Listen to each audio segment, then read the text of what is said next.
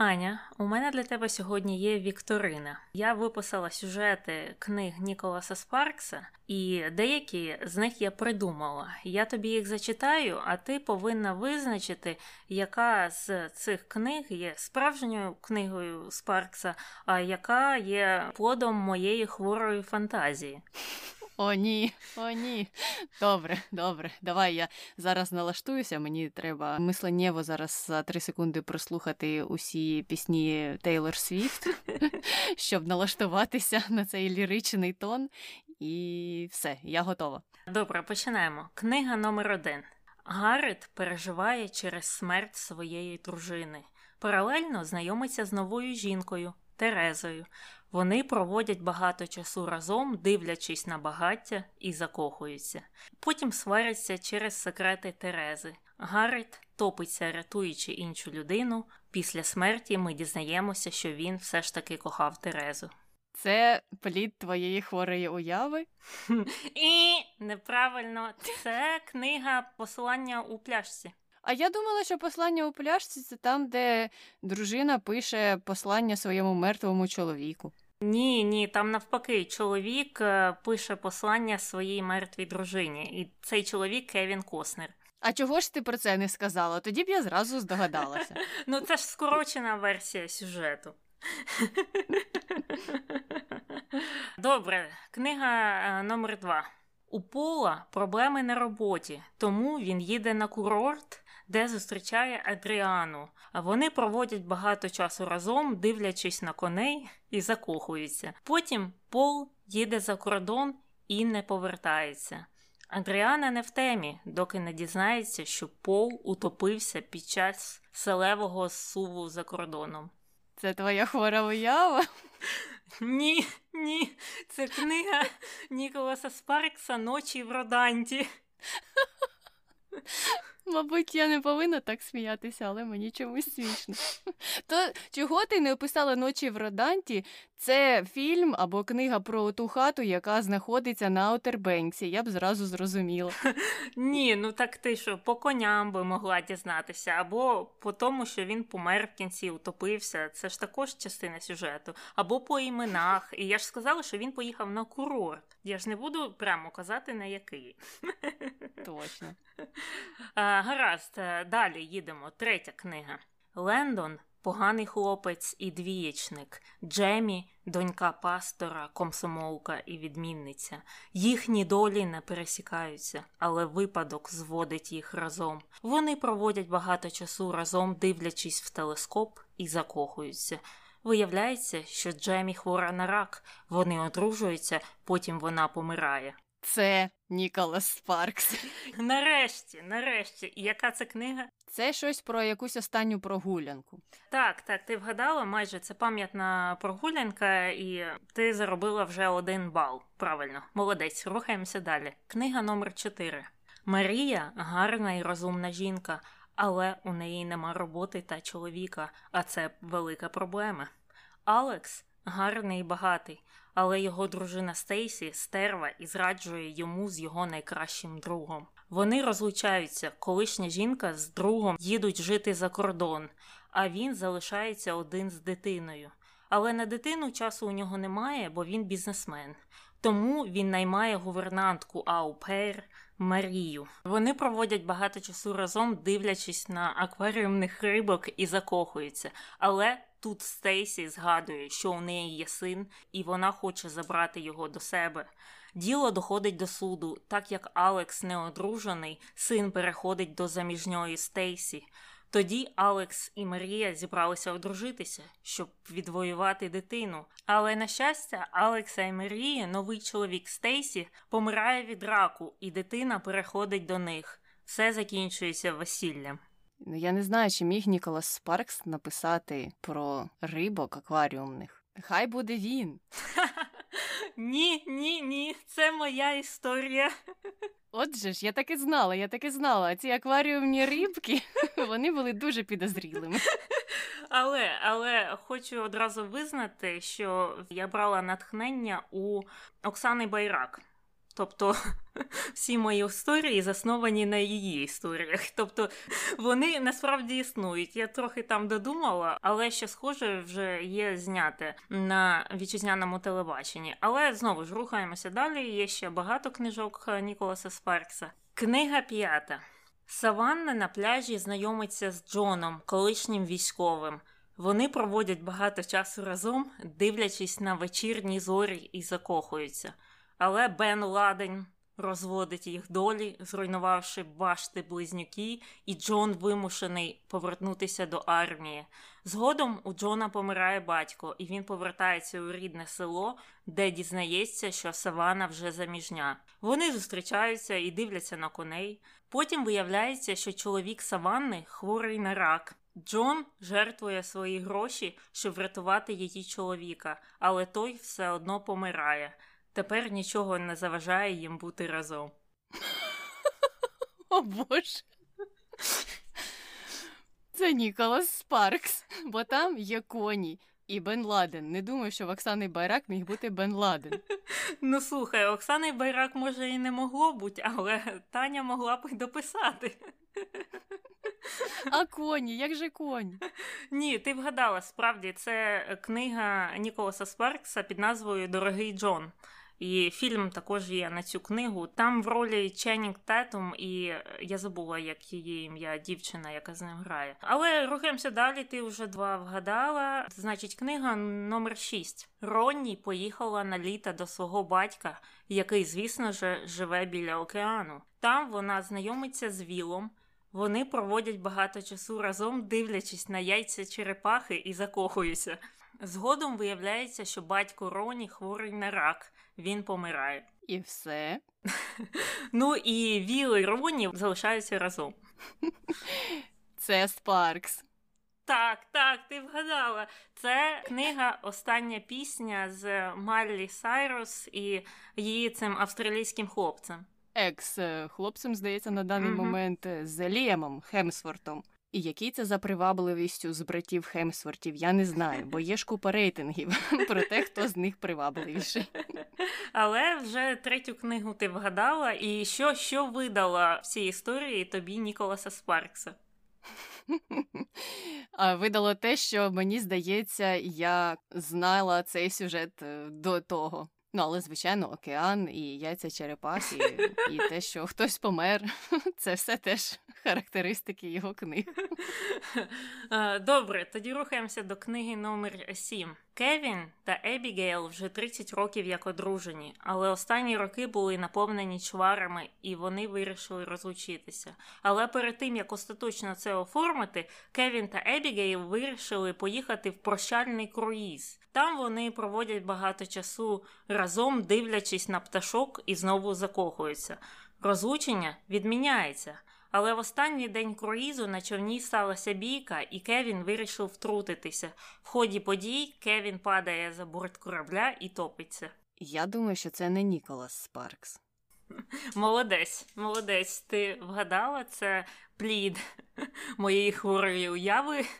Ну, а якщо точніше, моєї уяви та уяви Оксани Байрак, бо початок е, цього сюжету я взяла саме у неї. Наступна це восьма книга.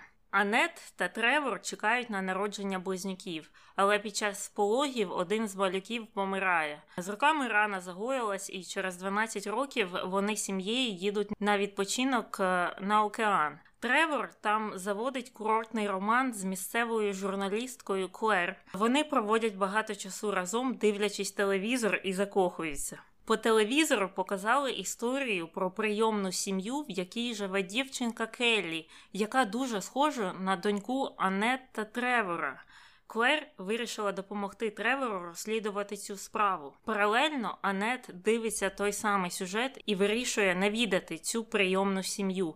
По дорозі вона потрапляє в автоаварію і помирає. Клер навела довідки про Келлі, і виявилося, що то була помилка в лікарні, і Тревер вже може забрати свою другу дитину.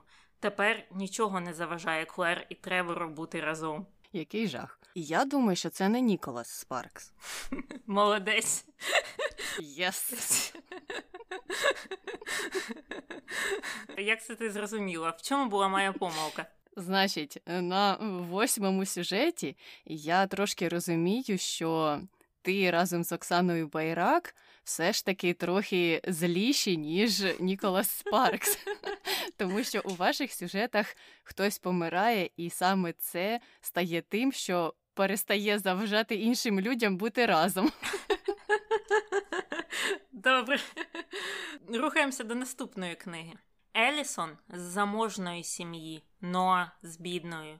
Здавалося б, їх світи ніколи не перетнуться, але доля їх зводить, а потім розводить, а потім знову зводить. Але тоді у Елісон вже є наречений, до того ж з багатої сім'ї. Елісон і Ноа проводять багато часу разом, дивлячись на старі плантації і закохуються. Елісон не знає, що робити, що скажуть люди, що скажуть батьки, але мати Елісон дає добро, бо сама колись кохала бідняка і досі ходить його сталкерити на роботі. Вони одружуються, у них мільйон дітей. Вони помирають в будинку для літніх людей в один день. Ніколас. Так, і яка книга?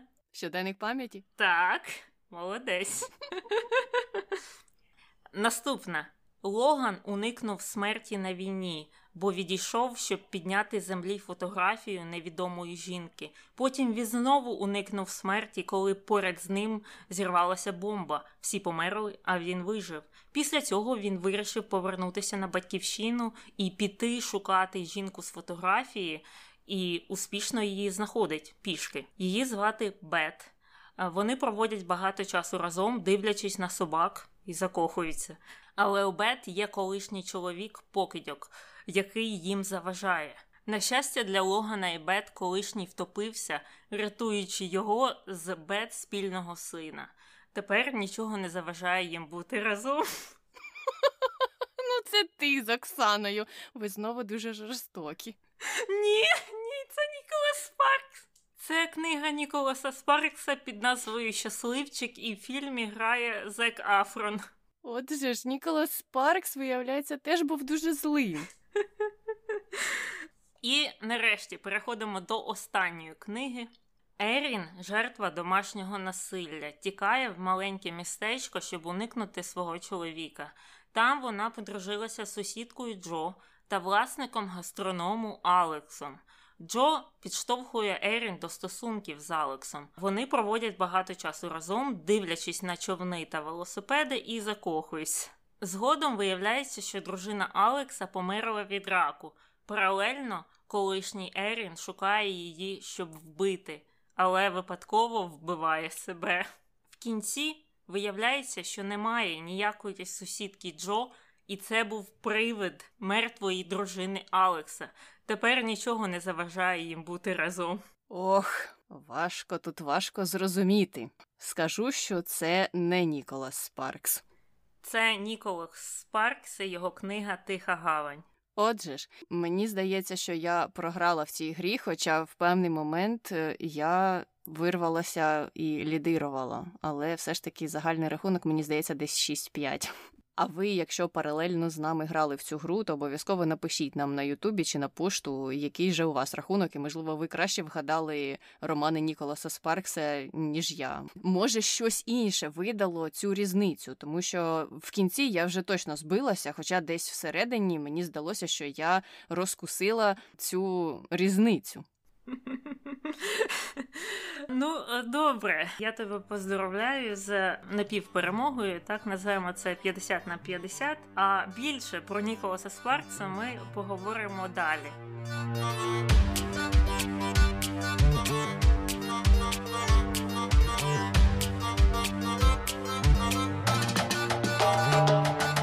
Привіт, це Таня.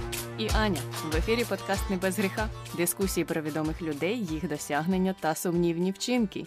Як ви, мабуть, вже зрозуміли, сьогодні ми говоримо про Ніколаса Спаркса. Хоча могли б говорити про Оксану Байрак, насправді тому тут може хтось іще до кінця і не знав. Тепер я все прояснила. Ніколас Спаркс, і давай тоді перейдемо до запитань, що люди хочуть знати про нього. Питають не досить багато, але є такі: Ніколас Спаркс. Чому Північна Кароліна? Тому що, мабуть, біля океану, тому що там є коні, тому що там можна спостерігати за яйцями черепах, за собаками, ще за чим. Не знаю, за зірками в телескоп в кінці кінців. Ось чому.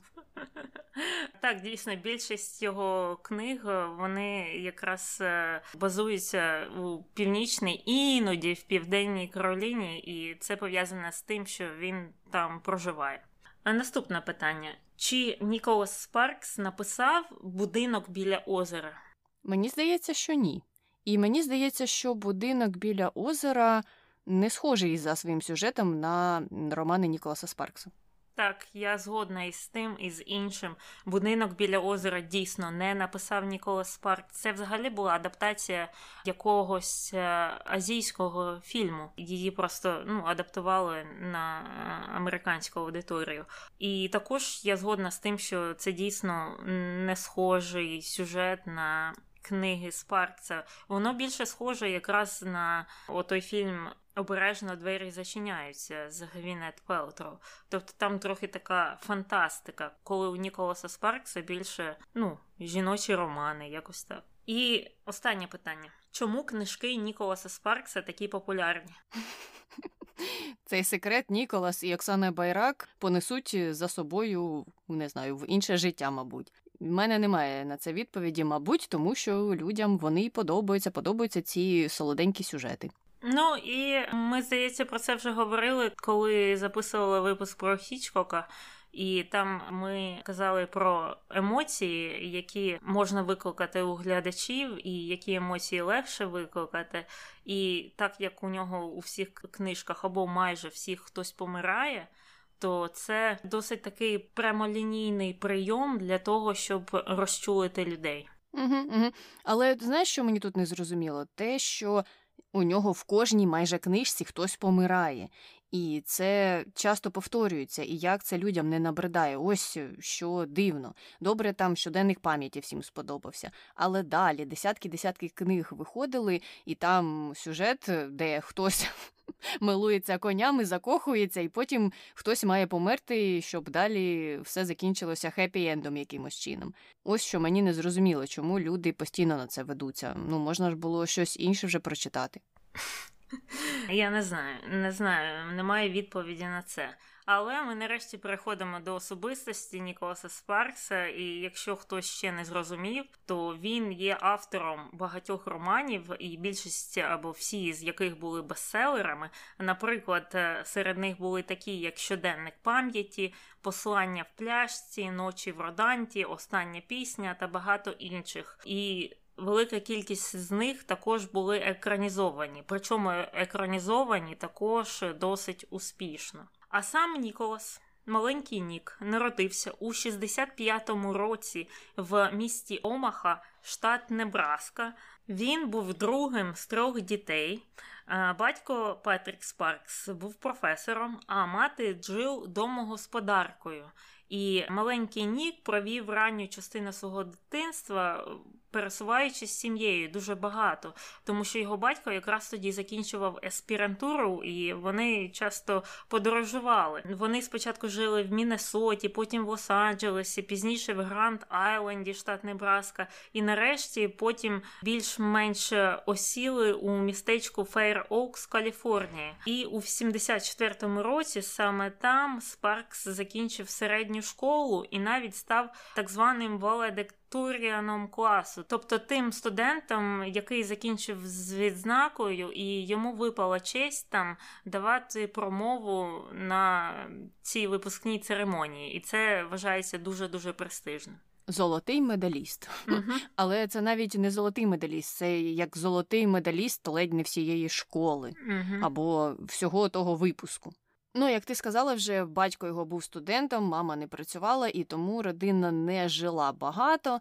І батько, коли закінчив аспірантуру, то Ніколасу виповнилося вже 9 років. Досить довго тривало це навчання, і він навіть сам згадував, що вони їли там напівфабрикати, сухе молоко, картоплю, але на той час йому не здавалося, що вони живуть бідно, чи він якось обділений, ну тому що він був дитиною, і це не те, як він сприймав те життя. Все, начебто, було добре, а уже потім, в ретроспективі, він розумів, що насправді батькам це все пережити було досить складно. Ну і готувати там своїх дітей або забезпечувати їх. Пізніше Спаркс поїхав вчитися в коледж до Індіани, і коледж той називався Університет Нотр-Дам не де Парі, Нотр-Дам в Індіані. І там він отримав спортивну стипендію, тобто ця стипендія покривала навчання, а стипендія видалася йому через успіхи в легкій атлетиці. І вступив він в тому університеті на спеціальність бізнес. А серед спортивних досягнень е, його було те, що він е, став частиною естафетної команди і навіть встановив університетський рекорд, який ніхто до цих пір не побив. Але загалом далі він не мав великих досягнень, тому що один із спортивних сезонів закінчився для нього не на позитивній ноті. Він отримав травму ахілового сухожилля і змушений був е, пройти реабілітацію. І якраз в цей момент він, за його ж словами, вирішив зайнятися письменництвом. І навіть були такі розповіді, що його мати надихнула його стати письменником. Він не знав, що йому робити. Видно, проходив реабілітацію, не навчався, багато часу вільного було. І мати йому так ні звідки раптом сказала: А чому б тобі не написати книгу? І мені, коли я це читала, це здалося трохи дивним, ну тому що. Він не пояснив це ніяк. Він не розповідав, що не знаю, він тяжів до написання книг, чи е, у нього були відзнаки у цьому в школі чи в університеті. А тут просто мама зненацька каже: Сядь і напиши книгу. Чого ти тут ходиш туди-сюди, нічого не робиш. Займись ділом, напиши жіночий роман. Ну і Спаркс е, вирішив цим зайнятися. І того ж літа випустив свій перший роман, але він ніколи не був опублікований. Далі, до речі, там у нього було ще декілька книг, які в кінці кінців не опублікували. Він повернувся до навчання у 88-му закінчив університет теж з відзнакою. Ну і паралельно познайомився зі своєю майбутньою дружиною, яку звали Кетрін Кот, і вона була з Нью-Гемпширу. А познайомилися вони під час весняних канікул. І під час весняних канікул тут часто студенти кудись подорожують і десь проводять багато часу на молодіжних вечірках усіляких. Ну і так, мабуть, вони десь і пересіклися. Через рік одружилися. Але через шість тижнів після того сталася трагічна подія в житті Ніколаса. Його мати загинула під час е, їзди верхи, і тоді їй було лише 47 років. Так, і якраз після цих двох подій, е, тобто його весілля і смерті матері, е, Ніколас та Кетрін вирішили переїхати до Сакраменто, що в штаті Каліфорнія, де Спаркс е, продовжував писати і ось закінчив навіть другий роман, але його знову ніде не опублікували. І паралельно він взявся за низку робіт, таких як офіціант, оцінювач нерухомості, телемаркетолог. І це було для того, щоб, звісно, оплачувати свої рахунки, бо письменництво тоді йому ніякого доходу не приносило. І згодом Спаркс е, перейшов в іншу сферу е, діяльності. Він став працювати на виробництві ортопедичних товарів. І це був не зовсім процвітаючий бізнес, але Спаркс наполегливо працював, щоб зробити його прибутковим. І це був саме його бізнес, тобто він там не був найманим працівником. І паралельно з цим своїм ортопедичним бізнесом він все одно продовжував писати. І у 94-му році він отримав перший прорив у, у цій сфері. Він тоді об'єднався з Біллі Мілсом. А Біллі Мілс був його другом, а також олімпійським призером, також з легкої атлетики. І вони разом написали книгу під назвою Вокіні Подорож Лакота до щастя та саморозуміння. І це така історія побудована на основі філософії Лакотта. А Лакотта це корінне населення Америки, це одне з племен. І е, книга та продавалася ну, досить добре, і пізніше навіть її взяло на публікацію видавництво е, Random House, що є ну, досить престижним. І він е, трохи на цій книгі заробив також грошей.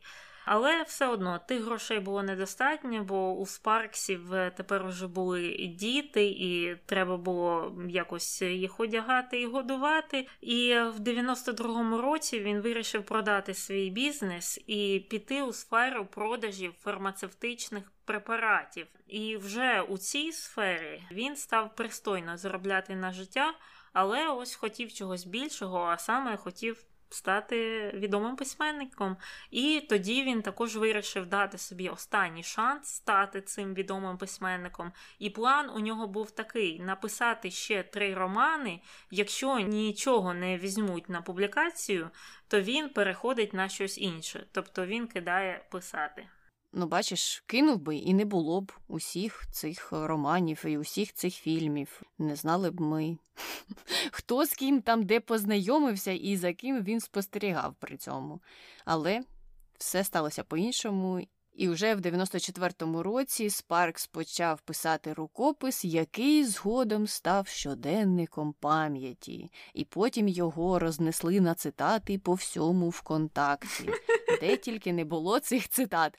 Мені от цікаво, що ж зустрічається частіше, ну або зустрічалося, коли там ВКонтакті ще хтось е, був і переписувався з кимось. Цитати із щоденника пам'яті чи цитати з іншого фільму Щось там було три метри mm-hmm. десь там над чимось. Я навіть не пам'ятаю, але пам'ятаю, що було теж багато цитат з того фільму. Треба провести дослідження, або щоб хтось, звичайно ж, провів. Я цим займатися не буду. Mm-hmm. Так от, коли Спаркс закінчив свій рукопис, сталося це приблизно через рік. Він жив тоді, до речі, вже в Північній Кароліні, в Грінвілі, знайшов собі агента. Агент як почитала цю книгу, як надихнулася, так і побігла зразу шукати йому видавця. Ну дуже вона їй тоді сподобалася, і вона швидко знайшла тих, хто був готовий видати цю книгу. І за досить короткий проміжок часу Спаркс перетворився на відомого письменника завдяки цій книзі, тому що він уклав угоду із видавцем на 1 мільйон доларів. Ну, тобто, бачиш, останній шанс собі дав, якраз третій шанс е, успішний став для нього. Але той тріумф е, змінився трагедією знову ж таки, тому що його батько загинув, коли йому було всього 54 роки в автомобільній аварії, і він тоді звернувся знову до письма, як е, до якогось джерела, куди він міг спрямувати ось ці всі думки погані, і написав історію про чоловіка, який якраз пише листи своїй покійній дружині і відправляє їх у море в пляшках. От бачиш, я це знала, я це знала, і якби ти мені ось так розказала цей сюжет, я б зразу сказала, що це про ті листи в пляшці, бо у цьому короткому синопсисі є і про листи, і про пляшки, а не про те, про що ти мені розказувала. Там взагалі навіть натяку нема ні на пляшку, ні на листи, ні на що. Ну, ти розумієш, що листи є в кожній книзі Ніколаса Спаркса. Реально в кожній. В Дорогий Джон, в послання у пляшці, у щоденнику пам'яті. Це його фішка. Листи це реально його фішка, і вони різні. Хтось саме на друкарській машинці друкує, хтось від руки пише. І це у там 20-21 столітті. Всі отак і роблять, пишуть все від руки. Угу. Ну ти ж хочеш, щоб твій лист був е, найособливішим, тому ти так і робиш. А якщо тобі все одно, то пишеш якийсь імейл і все. І забула за секунду, що ти його вже написав. Ну добре, переходимо від моєї особистої трагедії програшу у тій вікторині до Ніколаса Спаркса. Він продовжував е, продавати свої фармацевтичні препарати, до речі, паралельно з написанням книг, тому що він ще на той час не був впевнений у тому, що ці книги будуть приносити йому якийсь постійний великий дохід. Але остаточно він пішов з тієї сфери вже в 97-му році, коли йому вдалося продати сюжет послання у пляшці голівудській студії ще до того, як книга була закінчена. І у 99-му році вийшов фільм, у якому знялися Кевін Коснер і Пол Ньюман. Ну і наступні роки, звісно, принесли більше романів Ніколаса Спаркса, а також ще більше голівудських блокбастерів, екранізації творів цього ж самого Спаркса. І серед них були такі, як Пам'ятна прогулянка 99-го року. Е, це був другий роман Спаркса. по якому, звісно ж, був знятий відомий фільм, в якому знялася Менді Мур та Шейн Вест. І це був до речі, кінодебют е, Менді Мур, їй там, здається, всього було чи 16, чи 17 років. Вона там зовсім мала була. Далі послідували інші роботи, книги, такі як Порятунок 2001-го, Вигін дороги, також 2001-го, Ночі в Роданті 2002-го, Весілля 2004-го і фільм. Три тижні з моїм братом, також 2004 року, в якому розповідається про подорож Ніколаса Спаркса і його брата Міка Спаркса після того, як всі їх родичі померли. Тобто мати у нього померла, тоді з коня вона впала. Батько в автокатастрофі помер, і сестра його померла від раку у 2000 році, коли їй було 33 роки. І, до речі, ота от героїня в пам'ятній прогулянці, ту, що грала Менді Мур, вона якраз заснована на образі сестри Ніколаса Спаркса. Хоча є дуже велика різниця, тій було 33, а тій було 17, але певні були елементи схожості. Так що Мабуть, і це частково пояснює, чому у всіх його книгах е, хтось помирає або декілька людей, і навіть е, є книги, де більше ніж дві людини померли. Це тому, що він втратив, я так розумію, за короткий проміжок часу ну, досить велику частину своєї родини. Угу, угу. Ну і явно це написання книг допомагало йому впоратися із такими трагедіями в його житті. Ну і в 2004 році був адаптований щоденник пам'яті у фільм з Райаном Гослінгом, Рейчел МакАдамс і у 1100 мільйонів цитат на ВКонтакті. А у 2008-му Спаркс опублікував свій 14-й роман Щасливчик. Потім була остання пісня та, що з Майлі Сайрус із е, одним із Хемсвортів. Тиха гавань, найкраще в мені, і найкраще в мені теж був адаптований у фільм у 2014 році. У 2013 році Спаркс опублікував е, найдовшу подорож, і потім ця книга теж була адаптована у фільм зі Скоттом Іствудом та Брід Робертсон. Мені здається, я дивилася цей фільм і він мені не сподобався. Ну, як більшість книг Ніколаса Спаркса. Я розумію, чим він керувався, коли він їх писав, але екранізації тих книг дуже схожі між собою. І якщо піти на канал Hallmark, наприклад, то там таких фільмів ну просто сотні. І вони всі дуже однакові. І мені саме це не подобається. І там ну, така мораль, якщо вона є, вона дуже поверхнева, і постулати такі, які говорять дітям в першому класі, мабуть. Тобто якихось глибоких моралей чи дискусій у цих фільмах ну, не відбувається. Там дійсно хтось закохується, а потім стається якась трагедія, і якось це все доводиться до кінця, який може бути не зовсім хеппі-ендом або хеппі-ендом. Ось так. Так хтось там помирає в тій книзі або фільмі, чи ні? Аби я пам'ятала, чи хтось там помер, чи ні. Я пам'ятаю, що коли я дивилася цей фільм, мені було дуже нудно, тому, мабуть, я і не запам'ятала сюжету взагалі. Угу. Зрозуміло. Я цього фільму не бачила. Я казала тільки декілька. Я бачила той, що з Заком Ефроном, щасливчик, е, щоденник пам'яті бачила, прогулянку бачила. І здається, з Майлі Сайрос я також бачила цей фільм. Але я може і більше дивилась, але вони швидко забуваються.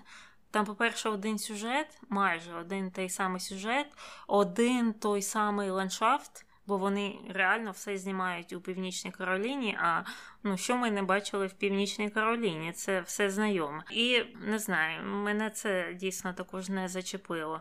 Але повертаємося, у нього були ще книги, і в 2007-му вийшла книга Вибір і її екранізували у 2016-му. І нещодавно у цьому році, буквально недавно, вийшла книга Ніколаса Спаркса під назвою Бажання. Невідомо, будуть її екранізувати або ні. Ну, ти знаєш, мені здається, що він міг би стати такою Шондою Раймс для Нетфліксу або якогось mm-hmm. іншого сервісу і писати вже сюжети для серіалів. Адже дійсно Якщо подивитися на твори Шонди Раймс, то там теж є певна схожість у її сюжетах. Вони, звичайно, водночас дуже відрізняються один від одного, але такі якісь скандальні і мильні речі там присутні. І Ніколас Спаркс міг би стати такою light-версією Шонди Раймс. Я думаю, що будь-який би стрімінговий сервіс закупив його матеріали тільки так. Адже ну, зараз вони купують все підряд, тому що вони хочуть мати більше і більше аудиторії, і там є продукти для будь-якого смаку. Те ж саме шоу про Outer Banks. Угу. Яке жахливе, Угу. мені було достатньо подивитися трейлер, і я вже зрозуміла, про що це буде. Е, Ну, Мені здається, що Ніколас Спаркс міг би написати щось набагато краще. Так, але але все ж таки він не тільки письменництвом займається, він також досить багато займається благочинністю, філантропією, вносить досить значний внесок у свою альма-матер, цей університет Нотр-Дам, де він надає різні стипендії та стажування, особливо для програми креативного письменництва. І також у 11-му році Спаркс та його дружина Кеті заснували фонд Ніколаса Спаркса, таку собі некомерційну організацію, що прагне покращити культурне та міжнародне взаєморозуміння за допомогою глобального освітнього досвіду для студентів різного віку. Отак, от і на базі цієї некомерційної організації була створена школа, про яку ми поговоримо в контроверсіях. Ну а далі також е, Ніколас Спаркс не забув е, про свою любов до легкої атлетики. Е, його старший син Майлз також займається цим видом спорту, і сам Ніколас Спаркс тренував команду з легкої атлетики в місцевій середній школі. І крім того, Ніколас Спаркс входить до ради директорів е, Американської федерації легкої атлетики, фактично, що неочікувано, я б сказала. Угу. Ну тому що у нього немає таких же величезних здобутків. Так, у нього є рекорд університетський, але він Угу. не брав участь ні в яких чемпіонатах там, ну чи ще більш серйозних змаганнях. Тому цікаво, як він туди пробрався. Ну і про особисте трошки більше. Він одружився з Кеті у 89-му році, як ми вже сказали. Вони разом переїхали до Нюберна, що в північній Кароліні, і у них народилося п'ятеро дітей.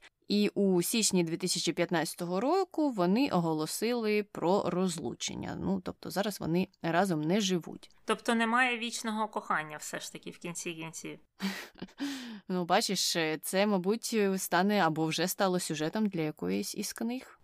Е, Так що все є натхненням за те. Немає вічного кохання, життя не вічне, але все є натхненням для Ніколаса Спаркса. І цьому підтвердженням є те, що усі книги його стали бестселерами. Нью-Йорк Таймс, до речі, продано було понад 105 мільйонів у всьому світі, і 75 мільйонів лише в Сполучених Штатах. Тому тут ми вже бачимо, як його багато читають у Сполучених Штатах і по всьому світу. Ну вже не так багато, тому що мені здається, по всьому світу є такі ж схожі письменники, Мгм. або, можливо, ті, хто надихаються Ніколасом Спарксом, і потім так тихесенько переносять ті сюжети до себе в країни. Оксана Байрак, підмигування, підмигування. Так, ну мені дійсно здається, що такий письменник є в кожній країні, і це важливо дійсно переносити це на місцеві реалії, бо багато речей ну, з книг або фільмів Ніколаса Спаркса, можливо, є незрозумілими для інших культур або не близькими, принаймні. Але також 11 з цих книг були адаптовані для фільмів, і кожен став блокбастером, зібравши в загальному прокаті три чверті мільярда доларів. Три чверті мільярда доларів за фільми Ніколаса Спаркса. Ну так і там же ж бюджет, мабуть. Взагалі не такий, наприклад, як у Авенджерів чи Мгм. будь-якого іншого коміксного фільму, який там зрозуміло збирає багато і багато грошей. А тут е, бюджет нікчемний, можна сказати, за мірками Голлівуду, і збори, я думаю, величезні у тих фільмів, і прибуток також. Е, Ну і крім того, Ніколас Спаркс вирішив покорити Бродвей, тому що було анонсовано, що вийде музична версія щоденника пам'яті. І я думаю, вона теж е, буде дуже популярною, якщо вже не є, бо я не знаю, чи вона вийшла чи ні на даний момент. Так, е, воно було під питанням, чи вийде воно чи ні, через е, знову ж контроверсії Ніколаса Спаркса, до яких ми якраз і дійшли. І контроверсія фактично одна, може одна з половиною, але головною темою в цьому є проблеми його з расизмом і гомофобією. Як ми згадували раніше, Ніколас Спаркс допоміг заснувати школу у своєму містечку Нью-Берн Північної Кароліни. Це було у 2006 році, і школа та називається Epiphany School of Global Studies. І ідея полягала в тому, щоб створити таку невелику релігійну академію, зосереджену на світових проблемах, з акцентом на вивчення мов, регулярні візити до інших країн і спільне розуміння того, що пізнання світу є невід'ємною частиною життя 21 століття. Ну і тут це важливо все підкреслити, тому що далі буде е, щось, що не підходить під цю цю місію.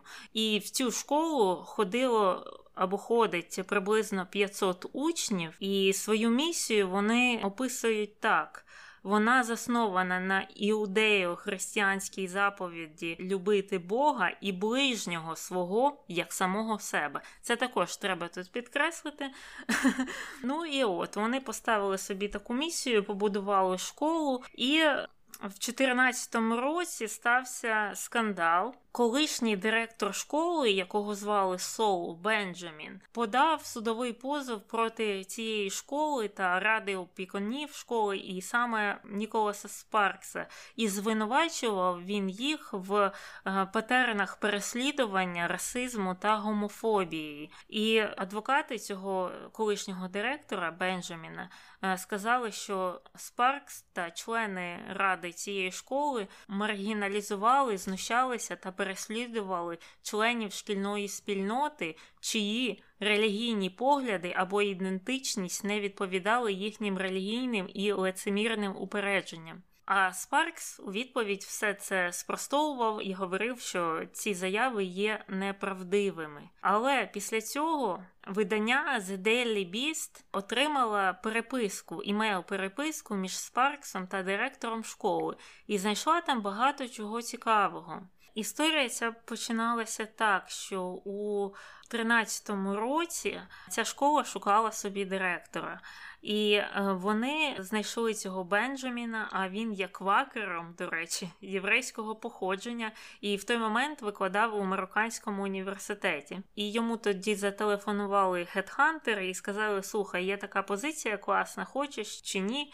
І той е, згодився, бо йому ідея викладання там, ідея керування видалася цікавою, і е, вона приносила хорошу оплату, і йому подобалося, що акцент школи на духовності та світових культурах, і, в принципі, він був радий, радий потрапити на цю посаду. Але коли він е, почав там працювати, майже відразу він помітив проблему у цій школі, особливо проблеми е, щодо ставлення до різноманітності. Е, в школі. Він казав, що школа була переважно білою та християнською, і того року, коли він там почав е, керувати цією школою, там навчалося лише двоє чорношкірих учнів, незважаючи на те, що афроамериканці становили майже 40% населення того округу. І тоді Бенджевін одразу висловив свої занепокоєння, е, що треба якось виправити цю ситуацію, але зіткнувся з опором та відвертим расизмом від е, цієї ради опікунів і адміністрації цієї школи. Цікаво, що Бенджавін у цьому судовому позові стверджував, що Спаркс на це відповідав так. Він пояснював нестачу чорношкірих учнів у школі тим, що вони занадто бідні і не можуть виконувати академічну роботу. І також деякі приклади приводив про членів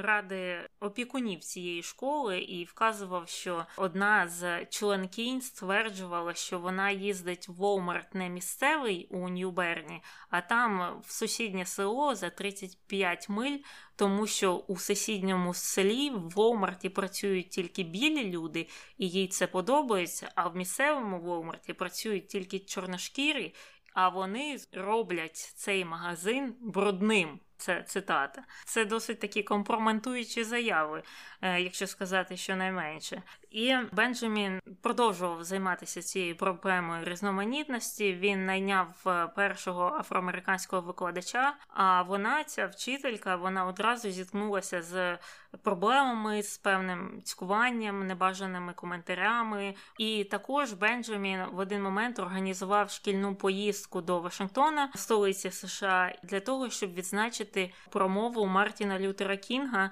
от там, де у мене є мрія. І під час цієї подорожі він говорив зі студентами про проблеми різноманітності школи. А рада опікунів зі своєї сторони відповіла гнівом, назвавши його оці от зусилля щодо різноманітності провокаційними, що, мов, не треба було це розповідати про Мартіна Лютера Кінга.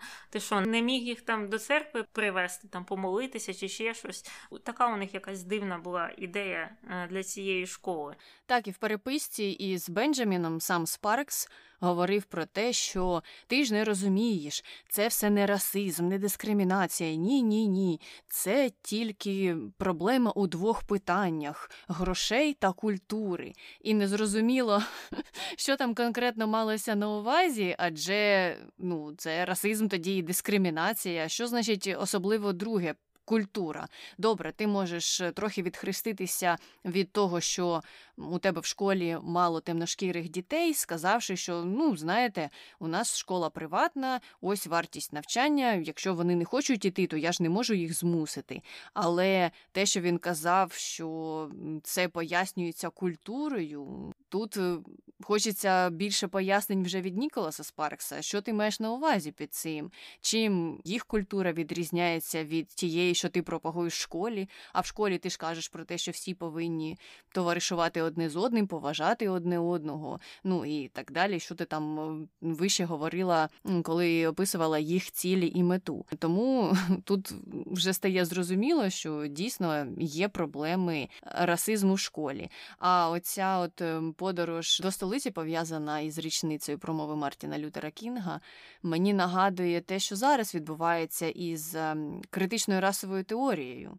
Зараз вже й теж у багатьох місцях е, є протести з боку батьків щодо того, що в школах не повинні викладати предмет, який називається критична расова теорія. А цей предмет має на меті огляд історії американської зважаючи на усі процеси дискримінації і расової нерівності, і те, як ці процеси вплинули на становлення американської нації.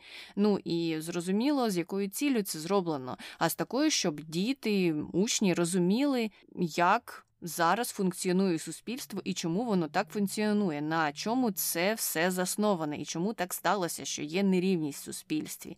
Але виявляється, багато батьків проти цього. Вони не хочуть, щоб їх діти про це здогадувалися, знали. Вони хочуть, щоб вони вважали, що не існує проблеми расизму в США. Ви що взагалі про таке ніколи ми не чули. І найсмішніше було, що навіть недавно відбувалися вибори губернатора штату Вірджинія, і там один з кандидатів який в кінці кінців переміг, е, обіцяв, що він заборонить. Критичну расову теорію в усіх школах, і всі там на мітингах кричали Так, ура, ура! На кінець то прийде та людина, яка заборонить цей жахливий предмет. Але найсмішнішим було те, що він у тих школах, де він його хотів заборонити, і не викладався зовсім. Тобто люди настільки помішані чутливістю до таких питань, що вони навіть е, готові обіцяти те, чого не існує на даний момент, навіть цього предмету не вели, а ти вже його хочеш заборонити. І смішно, і трагічно в один і той самий момент. Але повертаючись до Ніколаса Спаркса і його проблем у тій школі, на проблемах дискримінації це все не закінчилося, тому що там ще були проблеми із темою сексуальності, а саме темами, які пов'язані з ЛГБТ. І Бенджамін, отой директор, якого звільнили, почав в певний момент отримувати повідомлення про те, що студенти задають вчителям питання, які пов'язані із сексуальністю. І діти почали збиратися якось неформально у певний клуб, у гурток, е, де вони обговорювали ці питання, питання своєї ідентичності і е, питання про свою сексуальну ідентичність, в тому числі. І щодо існування цього клубу, цієї групи, почали з'являтися скарги, коли про нього стало відомо батькам та особливо членам опікунської ради і Ніколасу Спарксу разом з ними. Бенджамін е, казав, що цькування йшли з боку інших учнів, які дізналися, що їх однолітки ходять у цю групу і спілкуються там про ці питання. І, до речі, ці учні були дітьми тих людей, які входили у опікунську раду. І в чому заключалися ці цькування? Група однокласників сказала, що вона хоче розпочати так званий, і я зараз цитую, гомокост стосовно цієї іншої групи, яка збиралася в гуртку і обговорювала питання сексуальності, сексуальної ідентичності. У відповідь ця інша група намагалася організувати протест проти такої проблеми. Але той протест був пригнічений, і навіть цей Бенджамін директор сказав на той час, що давайте зараз не будемо нічого робити, а спробуємо вирішити це все мирним шляхом. А от Спаркс сказав, що ця вся проблема саме і йде від Бенджаміна і від цих дітей, які навпаки розхитують наш спокійний човен і хочуть створити якісь незрозумілі проблеми, яких насправді до цього не існувало. Він там у переписці казав, що до тебе був директор, який спокійно і тихенько вирішував ці питання, і взагалі ми про це ніколи не говорили і ніколи не поставало таких проблем. А ти тут створив таку бучу. Ще цікавим було те, що у тій переписці Спаркс розповідав, що в цій школі до тебе, Бенджаміне, не було жодної бійки, і все було добре. А тепер бачиш, що ти створив тут зі своїми свободами і зі своїм різноманіттям. Ми не до цього йшли. У нас тут християнські традиції, так що давай е, все закриємо, забудемо і не будемо обговорювати ось ці такі сумнівні, за його ж словами, знову питання. І там же в переписці із директором школи Спаркс писав, що я не хочу, щоб цей гей-клуб, як він казав, існував, і цю заборону він не вважав дискримінацією, він просто вважав, що у школи немає такої проблеми. Тобто те, що діти хочуть обговорювати питання щодо своєї сексуальності, насправді нічого не означає. Вони не повинні цього хотіти, вони не повинні цим цікавитися, вони повинні цікавитися тільки християнськими засадами цієї школи і все. А усілякі гей-клуби, збориська чи ще щось, як він там це все називав. Ні, ні, ні, ми це все відмінимо. Цим їм цікавитися не треба. Ну а щодо самого директора, Ніколас Спаркс пішов взагалі в якийсь е, темний ліс. Він дійшов до того, що у суперечці з ним почав звинувачувати його або ставити йому якісь діагнози сумнівні, незважаючи на те, що у нього немає ніякого медичного наукового звання, він у листі казав, що Бенджаміна одержимість, він якийсь забудькуватий, і писав, що ну я взагалі-то не лікар. Але Вважаю, що Бенджамін страждає від якогось психічного захворювання, і що, може, це хвороба Альцгеймера або біполярний розлад, або щось інше в тому в напрямку. Я поняття не маю, але мені здається, що щось із ним не так. Ну, тобто. Йому не подобалися дії директора, і він це став списувати на те, що у нього психічний розлад, і встановлювати йому певний діагноз, незрозуміло з яких причин. І коли усі ці імейли вийшли назовні, коли з'явилася інформація про те, як у школі ставилися до питань різноманіття культурного, до питань рівності, до знову ж таки директора і отаких фейкових діагнозів, Ніколас Спаркс написав в своєму стилі ледь не роман. Ну там був лист пояснювальний, у якому він розпинався про те, що ви все не так зрозуміли, це все було вирвано з контексту, і я ж е, прогресивний автор. І дивіться, скільки в мене вийшло книжок, і як я весь такий гарний та пухнастий можу виступати проти людей ЛГБТ. Ви все не так зрозуміли, я їх підтримую, я за те, щоб у них були рівні права, і це все те, що каже Бенджамін, неправда, і він просто повиривав якісь мої слова з контексту, хоча там були дійсно цитати і були частини цілі імейлів, які можна було прочитати і зрозуміти, про що він у них говорив, і що він казав: давай підкилим, підкилим оцю проблему ЛГБТ, ми заховаємо, нам не треба розгойдувати наш човен, і ці питання зараз не наразі, ми їх не вирішуємо ніяких клубів не створюємо, сексуальність не обговорюємо, дітям про це знати не треба. Хоча християнські цінності, які зазначені у меті цієї школи, говорили про те, що давайте усіх поважати. А як mm поважати? Ну, мабуть, так як е, це за правило вважає Ніколас Спаркс і рада тієї школи, ніяк по іншому. mm mm Ну і оце ж мене найбільше зацікавило. Тобто є католицькі школи, є протестантські, є різні е, релігійні школи, які саме напрямлені на такі фундаментальні, да, фундаменталістські ідеї цих релігій. І вони там ну, встановлюють свої правила і роблять все за Біблією або за їх прочитанням Біблії, скажімо так. Але але це ж не випадок. Тут що цікаво, що вони в місію поставили таку ідею: ми там про глобальний світ, 21 століття, різноманіття культур, полюби ближнього свого. А в результаті ну, зовсім щось протилежне. Там же не тільки була проблема там з расами або з е, представниками ЛГБТ, там проблема навіть була з людьми інших релігій. Тобто ти нам підходиш, якщо ти там баптист, протестант е, з півдня США. А якщо ти вже там не знаю, православний або, не дай Боже, мусульманин, то ця школа не для тебе. Там були проблеми різноманітності на багатьох рівнях, на багатьох, не тільки на цих двох. Угу, угу. Ну просто ці два сплили в імейлах угу. і були гарно описані за допомогою цих доказів. Тому і не треба багато спекулювати на цьому. Хоча, ну, бачиш, Ніколас Спаркс на свій захист там спекулював і розповідав, що це все вигадки. Ну, звичайно, вигадки, тому що не хоче, щоб перестали продаватися його книги, тому і розповідає. Ну і у тій судовій справі, яку Бенджамін розпочав проти Спаркса, суд присяжних став на сторону Спаркса, і Бенджамін ніякого відшкодування не отримав за дискримінацію, за порушення договору і за наклеп. Ми пам'ятаємо ті діагнози усілякі. Ну і тут просто, знаєш, можна знову ж таки розпочати новий подкаст е, про систему судову в США і про присяжних і про те, як це працює. У неї є свої плюси, є свої мінуси. Але у от таких резонансних справах, коли однією зі сторін виступає дуже відома людина, угу. мабуть, е, випливають і слабкі сторони якраз цієї системи.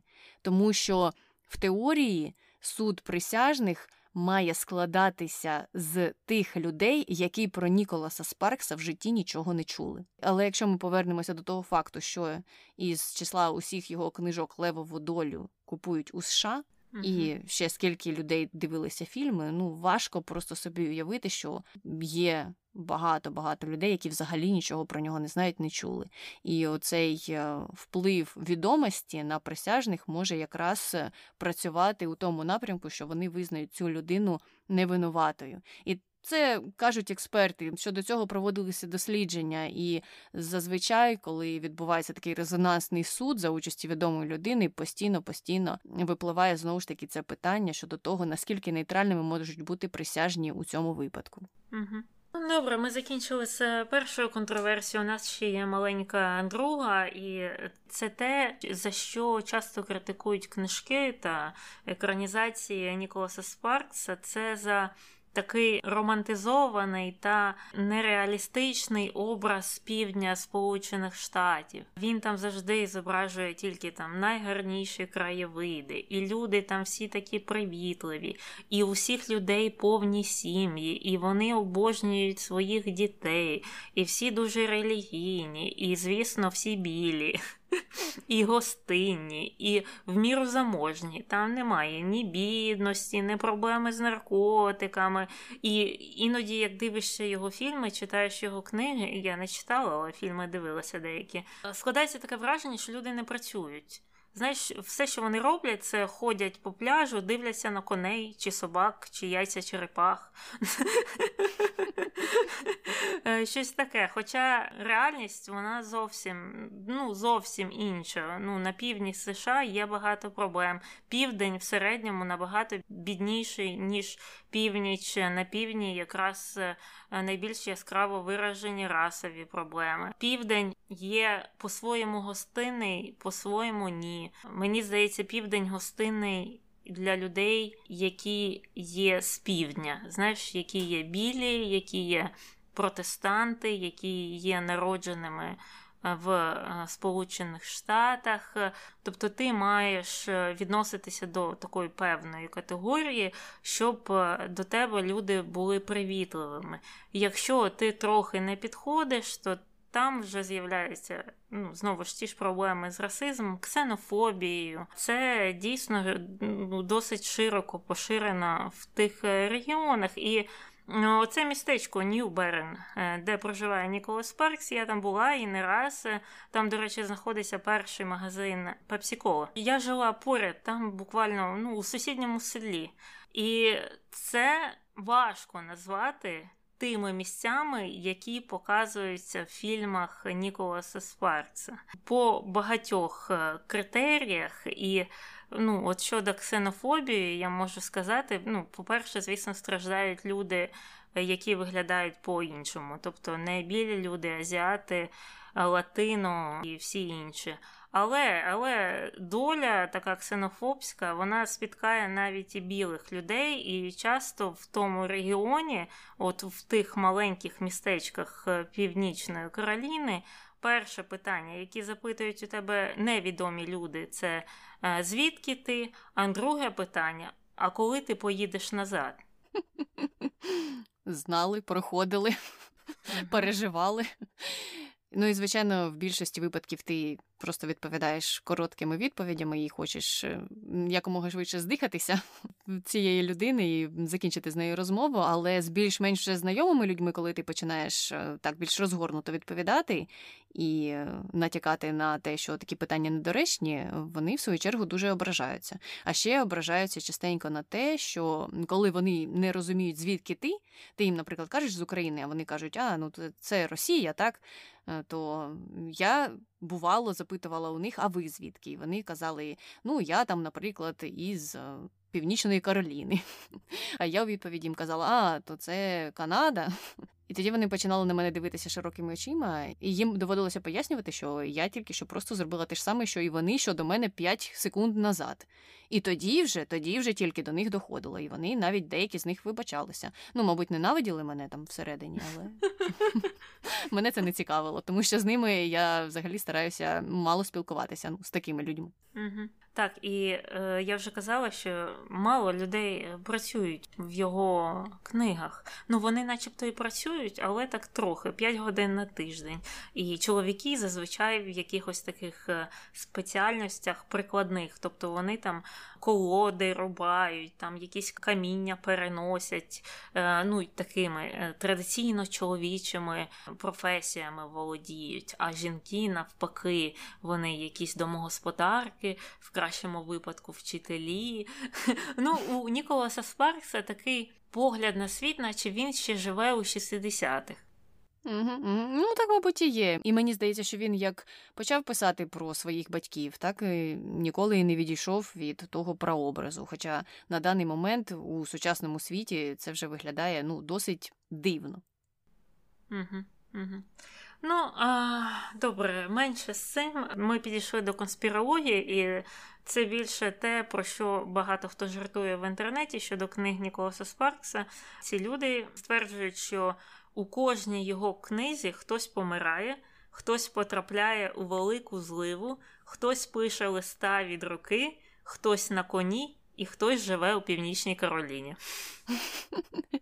Ну, Мені здається, що наша Вікторина на початку цього випуску так трохи довела усі uh-huh. ці міфи, і що ці міфи насправді реальні, це не міфи ніякі. Uh-huh. І Дійсно, багато хто пише листи, і хтось там помирає. Це обов'язкова складова, якась трагедія повинна статися. Багато що відбувається у Північній Кароліні, зрозуміло, чому, тому що він там живе. Е, ну а щодо коней, там собак і яєць черепах, ми вже не раз про це говорили. Ну і на конях і черепахах ми закінчуємо з Ніколасом Спарксом і переходимо до хронометру щодо Джеймса Кука. Я сьогодні почну і скажу, що поставлю куку менше, ніж Колумбу. Хоча я точно не пам'ятаю, скільки я поставила Колумбу, але здається, що більше, ніж 5. А куку десь поставлю так 5,5, може 6, тому що все ж таки, якщо порівнювати їх, то Кук, хоча б на початку своєї кар'єри, зважав на те, що корінні народи інших земель треба поважати. В кінці він вже втратив це відчуття поваги, але все ж він не був таким кровожерливим, як Колумб. Ну і тому за це я йому зробила невеличку знижку 5,5-6 хрінів. А ти що поставиш? А, Так, я думаю, що десь 4,5. Мені здається, частина проблеми в цьому, що це була ну, загальна прийнята політика щодо цих корінних народів, а особливо щодо територій. Якщо про корінні народи можна ще сказати, що він дійсно краще до них ставився, ніж інші мореплавці, інші відкривачі територій, то щодо присвоєння цих територій, так сказати, не можна. А з іншої сторони, це не виключно якась англійська справа. Це робили португальці, це робили голландці, іспанці. Ну, всі ці країни імперії. Вони так всі робили. Приїжджали на острів, на якусь землю і казали, що це вже зараз наше, не зважаючи на те, що там є ну, свої власники, свої люди, які живуть там давно, і їм там ніхто не треба. Не треба, щоб їх хтось відкривав. І це є частиною проблеми. Тобто, це ну, був такий період, коли це вважалося нормальним. Але я тут також хочу зазначити, що треба подивитися, що сталося з цими країнами-імперіями. Тобто, подумай, якими великими землями вони володіли. Велика Британія мала землі на кожному континенті. Вони багато плавали, багато чого, начебто, відкривали, багато захоплювали. І вся Індія, там і Гонконг, і Австралія, і Канада, і Сполучені Штати, і ну будь-що, якісь острови маленькі. Точно так само Голландія. І і зараз давайте подивимося, наскільки великі ці країни. Велика Британія залишилася на невеличкому острові. Голландія це взагалі малесенька-малесенька країна. Португалія невелика. Іспанія, мабуть, найбільше з цих е, країн. Але якщо зважати, скільки вони земель втратили, тих земель, які деколонізувалися, то це також небагато. Так що тут треба, мабуть, вивчити урок в тому, що так, ти можеш певний період історії захоплювати, захоплювати землі, приєднувати, анексувати, але це часто закінчується тим, що ти залишаєшся однією з найменших країн в Європі. Ну тому що все зводиться до питання контролю. В певний момент е, ти перестаєш контролювати усі ті захоплені території, і це обертається проти тебе. Е, ну і історія знову ж таки це довела. І на сам кінець е, трохи новин про наш інстаграм. На даний момент новин немає.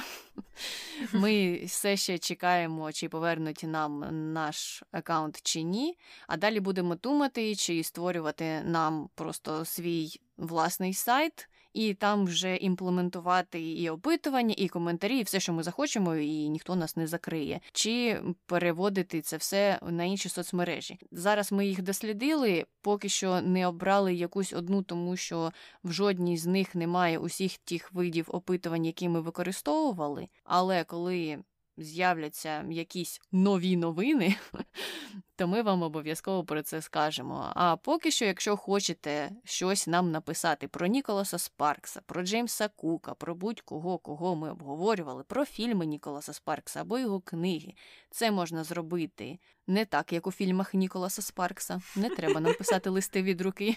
Скористайтеся сучасними технологіями і надсилайте нам імейли на пошту podcast.nbg at gmail.com. Також залишайте коментарі на Ютубі. Якщо ви хочете стати нашим меценатом на Патреоні, долучайтеся туди. Посилання на Патреон є під кожним випуском, і там ми пропонуємо. Ранній доступ до наших регулярних випусків, а також бонусні випуски про якісь події, які нас турбують на сьогоднішній день, тиждень або місяць. Ну а наші регулярні випуски цього подкасту, як завжди, доступні щовівторка та п'ятниці. Нічого не змінилося. Шукайте нас у будь-яких додатках, де можна слухати подкасти. Ну і на цьому все. З вами була Таня і Аня. Почуємося. Бувай! Вони проводять багато часу разом, дивлячись на акваріумних рибок.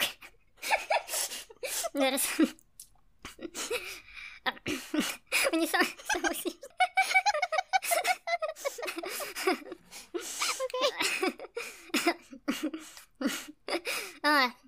Але на щастя, Алекса і Марії, новий чоловік Стейсі помирає. Боже, я не можу навіть прочитати це. Я знаю.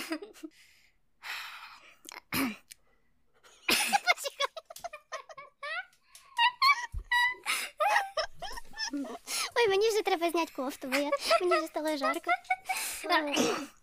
Окей, далі, треба йти далі. А значить, книга, я зараз скажу. Раз, два, три, чотири. Четверта, п'ята. П'ята? Я ж я ж вже так програю. Вони проводять багато часу разом, дивлячись на яйця черепахи і закохуються. Зараз. На щастя, для Логана і Бет колишній втупий.